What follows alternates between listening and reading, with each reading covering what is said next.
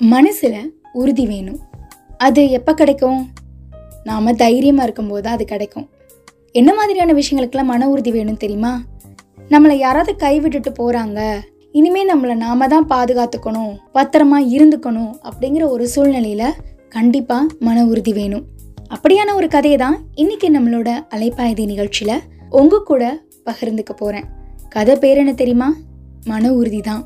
இந்த கதையை க மோகன சுந்தரம்ங்கிறவங்க எழுதியிருக்காங்க. கதைக்குள்ள போவோமா?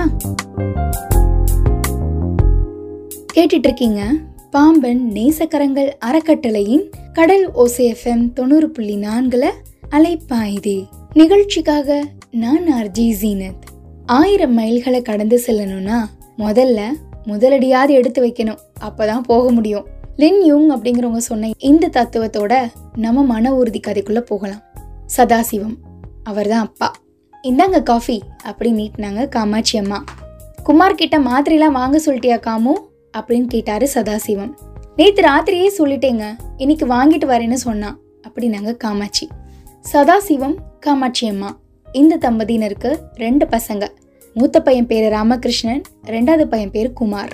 ஃபர்ஸ்ட் பையனுக்கு படிப்பு வராததுனால காலேஜ் முழுமையாக முடிக்கல. உள்ளூரில் சின்ன மளிகை கடை நடத்திட்டு வராரு. ரெண்டாவது பையன் டிகிரி முடிச்சு உள்ளூர்ல இருக்கக்கூடிய ஒரு கார் ஷோரூம்ல வேலை. ரெண்டு பேருக்குமே கல்யாணமாகி பெரியவனுக்கு ஒரு ஆம்பளை பிள்ளையும் இளையவனுக்கு ஒரு பொண்ணு இருக்காங்க. ஓரளவுக்கு சுமூகமா போயிட்டு இருந்துச்சு குடும்பம். சதாசிவம். சாந்த சுரூபினே சொல்லலாம். ரொம்ப கோவப்படவே மாட்டார். எப்பயும் போல அமைதியாவே இருப்பாரு. காமாட்சி. தடாலடி அப்படின்னு தான் சொல்லணும். மனசுல பட்டதை சட்டுன்னு சொல்லிடுவாங்க. தைரியமும் தன்னம்பிக்கையும் அதிகமா இருக்கும். காமாட்சியோட துணிச்சலை கண்டு சதாசிவம் பயந்து வியந்தும் இருக்காரு. சதாசிவம். சிக்கனக்காரருங்க. அதே வேளையில் கஞ்சத்தனம் கிடையாது. சேமிக்கிற பழக்கம் இருக்கு.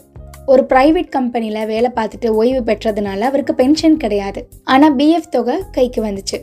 காமாட்சி சேர்த்து வச்சிருந்த கொஞ்சம் பணத்தோட பிஎஃப் தொகையையும் சேர்த்து பேங்க்ல டெபாசிட் பண்ணியிருக்காங்க சதாசிவம் இருக்கார் இல்லையா? அவருடைய உடல்ல பல பிரச்சனைகள். ஒவ்வொரு மாசமும் மருத்துவ செலவுக்கு சேமிப்புலேருந்து கிடைக்கிற வட்டி பணத்தை பயன்படுத்திக்குவாரு. சாயந்தரம் ஆறு மணி ஆயிடுச்சுங்க. காலையில் கொடுத்து வச்சிருந்த பூவை வாங்கிக்கிட்டு நான் அம்மன் கோயிலுக்கு போயிட்டு அப்படியே என் தோழி சித்ராவை பார்த்துட்டு வரேன் அப்படின்னு சொல்லி கிளம்பி போனாங்க காமாட்சி. கோயிலுக்கு போயிட்டு சித்ரா இல்லாததுனால சீக்கிரமே வீடு திரும்பிட்டாங்க காமாட்சி அம்மா. சரி நல்லா தான் இருக்கு கதை. நல்லா சுமூகமாக தானே போயிட்டு இருக்கு என்ன பூகம்பம் வரப்போகுதுன்னு யோசிச்சுட்டு இருக்கீங்களா நைட்டு எட்டு மணி ஆயிடுச்சு. வீடு திரும்பினா குமார் அதாங்க ரெண்டாவது பையன். அதுவும் கையில் ஸ்வீட் பாக்கெட்டோட ரொம்ப சந்தோஷத்தில் இருந்தான். காமாட்சி கிட்ட தன்னோட அம்மா காமாட்சி கிட்ட மாத்திரை கொடுத்தான். அவளுக்கு ஒண்ணுமே புரியல. நைட்டு ஒரு ஒன்பது மணி இருக்கும். எல்லாரும் உட்காந்து சாப்பிட்டுட்டு இருக்கும்போது தான் அப்பா மதுரையில் தொடங்க போற புது ஷோரூம்க்கு சேல்ஸ் மேனேஜருங்கிற ப்ரொமோஷன் மட்டும் இல்லாம டிரான்ஸ்ஃபரும் கிடைச்சிருக்குப்பா. வர இருபத்தஞ்சாம் தேதி அங்க ஜாயின் பண்ணணுமா? இங்க இருக்கிறத விட அங்க சம்பளமும் அதிகம் அப்படின்னா குமார். வீட்டில் எல்லாருக்கும் சந்தோஷம். கடையை பூட்டிட்டு வந்த ராமகிருஷ்ணன் கிட்ட விஷயத்த சொன்னாரு. பேர பிள்ளைங்களோட மகிழ்ச்சியோட அந்த ஸ்வீட்டையும் சாப்பிட்டாங்க. அதுக்கு அடுத்த மூணு நாட்கள். வீட்டில் அமைதி. அண்ணனும் தம்பியும் தங்களோட மனைவியரை பார்த்துக்கிட்டாங்களே தவிர ஒருத்தருக்கு ஒருத்தர் எதுவுமே பேசிக்கல. அமைதியான அந்த சூழ்நிலையை புரிஞ்சுக்கிட்டாங்க காமாட்சி. காமு வீட்டில் என்ன நடக்குது? அப்படின்னாரு சதாசிவம். பொறுங்க பொறுமையாக இருந்தோம்னா அந்த பூதம் அதுவாகவே வெளியே வரும் அப்படின்னாங்க காமாட்சி. எனது பூதமா? அப்படின்னாரு சதாசிவம். ஆமாம் அவருக்கு ஒன்றுமே புரியல. எனக்கும் தாங்க. உங்களுக்கு புரியுதா? புரியும். என்ன பூதங்கிறத தெரிஞ்சுக்கலாம். அப்படி என்ன பூதம்னு யோசிச்சுட்டு இருக்கீங்களா அதாவது அம்மா அப்பாவை யார் பார்த்துக்கிறது? அப்படிங்கிறது தான் இந்த பிரச்சனையே. ஒருத்தரை மட்டும்தான் கவனிச்சுக்க முடியும். ரெண்டு பேரையும் கவனிக்க முடியாது. அதனால அப்பாவை ஒருத்தவங்களும் அம்மாவை ஒருத்தவங்களும் பார்த்துக்கொள்றதா பிளான் ஆனால் யாரை யார் பார்த்துக்கிறது தான் வாக்குவாதம். அன்னைக்கு காலையில் சித்ரா வீடு வர போகிறேன் வர கொஞ்சம் லேட் ஆகும்னு சொல்லிட்டு போனாங்க காமாட்சி. எதுக்கு காமு அப்படின்னு கேட்டார் சதாசிவம். சும்மாதான் அப்படின்னாங்க காமாட்சி அம்மா. இதுக்கிடையில குமாருக்கும் ராமகிருஷ்ணனுக்கும் வீட்டுல பனிப்போர். ரெண்டு பேரையும் பார்த்துக்க மகன்களுக்கு மனசே இல்லைங்க. ரெண்டு பேருக்குமே அம்மாவை பராமரிக்கிறதெல்லாம் விருப்பம். ஏன்னா அம்மாவுக்கு மருத்துவ செலவு கிடையாது. கொஞ்சம் படபடன்னு பேசுவாங்க. நல்லா துணிச்சல் உள்ளவங்க நல்ல ஆலோசனை கொடுக்குறவங்க. அவங்களுக்கு கோயில் ஒன்று தான் பிரதானம். பூ வாங்கி தன்னோட கையால் கட்டிக்கிட்டு போய் சாமிக்கு போட்டு கும்பிட்டு வர்றதுல அவ்வளோ சந்தோஷம். மற்றபடி எதுக்கும் ஆசைப்பட மாட்டாங்க. அதனால அம்மாவை தன்னோட வச்சுக்கிட்டா செலவு குறைவுன்னு ஒரு மட்டமான யோசனை ரெண்டு பேருக்கும். ஆனால் அப்பாவை ஏன் வேணான்னு சொல்கிறாங்க ரெண்டு பேரும்? எந்த ஒரு செயலையும் ஆர்வத்தோட செய்யலை அப்படின்னா அவங்களுடைய மனசில் எந்த ஒரு புதுமைகளும் பிறக்கிறதே இல்லை அப்படின்ட்டு நார்மன் வின்சென்ட் சொல்லியிருக்காங்க. அதனால ஆர்வமாக இருப்போம். என்ன? சரிதானே? அதாவது சதாசிவம் காமாட்சி அவங்களுக்கு ராமகிருஷ்ணன் குமார்னு ரெண்டு பசங்க. ரெண்டு பேருக்குமே கல்யாணம் பண்ணி கொடுத்தாச்சு. ரெண்டு பசங்களும் நல்ல வேலை பார்க்குறாங்க இதில் இளைய பையன் குமாருக்கு மதுரை சைடு என்ன கிடச்சிருக்குன்னா டிரான்ஸ்ஃபர் கிடச்சிருக்கு. இப்போ என்ன பிரச்சனைனா அம்மாவையும் அப்பாவையும் யார் யார் பார்த்துக்கிறது அப்படிங்கிற பிரச்சனை தான். அம்மாவையே பார்த்துக்கிறோன்னு ரெண்டு பேருமே பிடிவாதமாக இருக்காங்க. காரணம் அம்மா ரொம்ப செலவு பண்ண மாட்டாங்க அப்படிங்கிறதுனால தான் அது மட்டும் இல்லை காமாட்சி அம்மாவை கூட்டிகிட்டு போனால் அவங்க அவங்க மனைவிகளுக்கும் உதவியாக இருப்பாங்கங்கிற கெட்ட எண்ணம் தான் அவங்களுக்கு. ஆனால் அப்பாவை ஏன் பார்த்துக்க மாட்டேன்னு சொல்கிறாங்க ஏன்னா அப்பாவுக்கு ஒவ்வொரு மாதமும் டாக்டர் செக்கப்பு அப்புறம் அடிக்கடி ரத்த பரிசோதனைன்னு குறைஞ்சபட்சம் ரெண்டாயிரம் ரூபாய் செலவாகுமா? அதுவும் இல்லாமல் அவர் ஒரு சாப்பாடு பிரியருங்கிறதுனால ஏதாவது வாங்கிட்டு வர சொல்லுவாராம். படிக்கிற பழக்கம் இருக்கிறதுனால டெய்லி பேப்பர் அப்புறம் சில வார இதழ்கள் வாங்கிட்டு வர சொல்லுவாராம். அது மட்டும் இல்லாமல் அவரை திருப்திப்படுத்துறது பெரிய கஷ்டம். அதனால தான் அப்பாவை அங்கே இங்கே தள்ளிவிடுற எண்ணத்தில் பந்தாடிட்டு இருந்தாங்க பசங்க. காலையில் வெளியே போன காமாட்சி சாயந்தரம் அஞ்சு மணி வரை வீடு திரும்பவே இல்லை. கொஞ்சம் கவலையாக தான் இருந்தார் சதாசிவம். பெரிய மருமகள் கிட்ட சித்ரா வீட்டுக்கு ஃபோன் செஞ்சு காமியே இன்னும் வரலன்னு கொஞ்சம் கேளேமா அப்படின்னாரு. வருவாங்க வருவாங்க. அவங்க என்ன சின்ன பிள்ளையா? அப்படின்னு அலட்சியமாக சொல்லிட்டு போயிட்டாங்க மூத்த மருமக. அடுத்த ஞாயிற்றுக்கிழமை காலையில் எல்லாரும் சாப்பிடும்போது தான் அந்த பூகம்பம் மெதுவாக ஆரம்பிச்சிச்சு.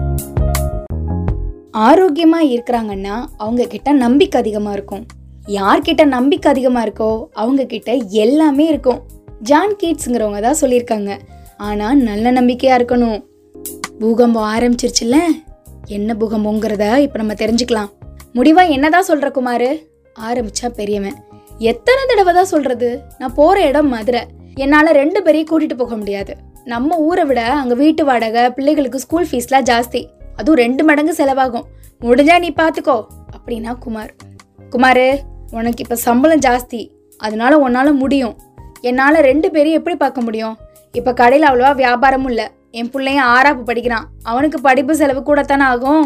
அதனால வேற ஏதாவது தொழில் பார்க்கலாமான்னு யோசிச்சுட்டு இருக்கேன் அப்படின்னா மூத்தவன். சொன்னா புரிஞ்சுக்க மாட்டியா? இப்படியே வாக்குவாதம் மாறி மாறி போயிட்டு இருந்துச்சு.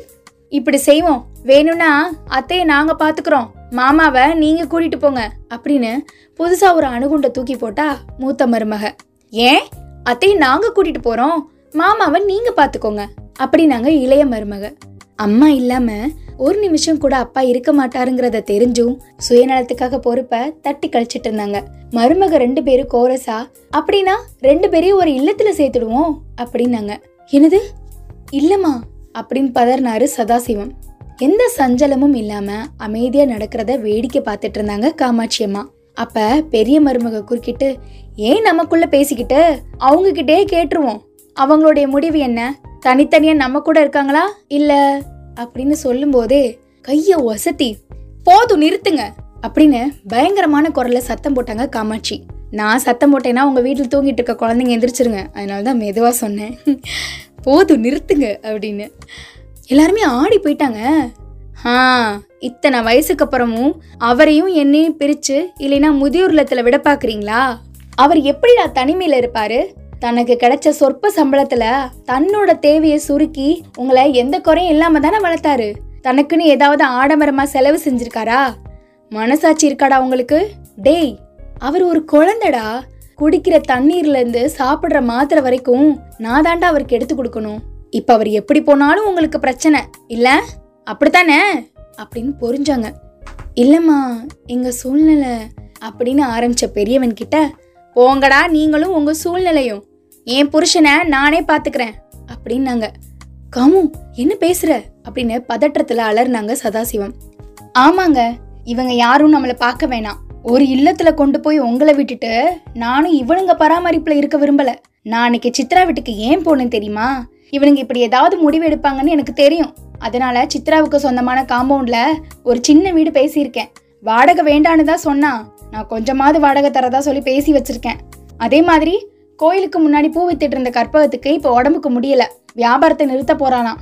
அதனால நாங்க உட்காந்து அவளை மாதிரி பூ வியாபாரம் பார்க்க முடிவு பண்ணிட்டேங்க. அவளும் நீங்க பண்ணுங்கம்மான்னு சொல்லிட்டா. குமாரோட ஃப்ரெண்ட் இருக்கான்ல அந்தோனி அவன் கடையில தான் பூ கேட்டிருக்கேன். அவனும் முன்பணம்லாம் வேணாம் நான் பூ தரேன் அப்படின்னு சொல்லியிருக்கான். நிச்சயமாக வியாபாரம் நல்லா இருக்குங்க. உங்களுக்கு வர்ற வட்டி பணம் பூக்கடையில் கிடைக்கிற வருமானம் இது போதுங்க நம்ம செலவுக்கு. அம்மா அப்பாவுக்கு மருந்து செலவெல்லாம் இருக்குமா? கோவப்படாம கொஞ்சம் பொறுமையாக கேளு அப்படின்னா குமார். கோபமும் ஆவேசமும் கொஞ்சம் கூட தனியாக காமாட்சி அம்மா போங்கடா உங்க வேலையை பார்த்துக்கிட்டு. உங்க யாரையும் நம்பி நாங்க இல்லடா. நம்ம ஆரம்ப சுகாதார நிலையத்துல ஒரு மாசத்துக்கு மொத்தமா மாத்திரை வாங்கி இலவசமா கொடுத்துருவேன் என் புருஷனுக்கு. எப்போ அவரையும் என்னையும் நீங்கள் பிரித்து பார்க்கணும்னு மட்டமாக யோசிச்சிங்களோ இனியும் உங்கள் கூட ஒரு நிமிஷம் இருக்க நான் விரும்பல. எங்களை நாங்கள் பார்த்துக்குறோம் நீங்கள் உங்கள் இஷ்டப்படி எங்கே வேணும்னாலும் போகலாம். அப்படின்னு ஆணித்தரமா மன உறுதியோட சொன்னாங்க காமாட்சி அம்மா. வழக்கம் போல இப்போவும் ஒன்றும் சொல்லலை சதாசிவம். எஸ் காமாட்சி அம்மாவுடைய கணவர். நிறைய பேர் குடும்பத்தில் இப்படி தான் நடக்குது. நம்ம எதையுமே யோசிக்க முடியாது. நிறைய பசங்க தன்னோட அப்பா அம்மாவை பார்த்துக்க முடியாம இப்படியெல்லாம் பண்ணுறாங்க பெத்த தாய் தகப்பனை பார்க்கறதுக்கு அப்படி என்ன வைத்தறிச்சல் ஹ? என்னமோ. காலம் சரியில்லாமல் போயிட்டு இருக்குங்க. தயவு செஞ்சு உங்கள் பெற்றவங்களை நீங்கள் தான் பார்த்துக்கணும் ஏன்னா நம்ம சின்ன பிள்ளை இருக்கும்போது நம்ம ஆசைப்பட்டதுலேருந்து நம்ம கேட்குறதுலேருந்து எல்லாத்தையுமே வாங்கி தருவாங்க. வாங்கி தரது மட்டும் இல்லாமல் நம்மளை அன்போட ஒரு பணிவோட நம்மளை கஷ்டப்பட்டு வளர்த்திருப்பாங்கல்ல? அந்த நன்றி கடனாவது நம்மளுக்கு வேணாமா? ஒரு நிமிஷம் இல்லாட்டாலும் ஒரு நிமிஷம் அவங்கள தியாகம் பண்ணிட்டு தான் நம்மளை வளர்த்துருப்பாங்க. பெற்றவங்களுக்காக நம்மளை தியாகம் பண்ணுறதுல என்னங்க தப்பு? தப்பே கிடையாது. உங்கள் பெற்றவங்களை நீங்கள் பார்த்துக்கோங்க இன்னைக்கு கதை கண்டிப்பாக உங்களுக்கு பிடிச்சிருக்குன்னு நினைக்கிறேன். நிறைய பேர் வீட்டில் மன உறுதியோட பல காமாட்சி அம்மாக்கள் இருக்காங்க. எஸ் அந்த காமாட்சி அம்மாக்களுடைய உணர்வுகளை புரிஞ்சுக்கோங்க. மீண்டும் அடுத்த அலைப்பாய்தி நிகழ்ச்சியில் சந்திக்கலாம். தொடர்ந்து இணைஞ்சிருங்க. இது நம்ம கடல் ஓசி எஃப்எம் தொண்ணூறு புள்ளி நான்கு.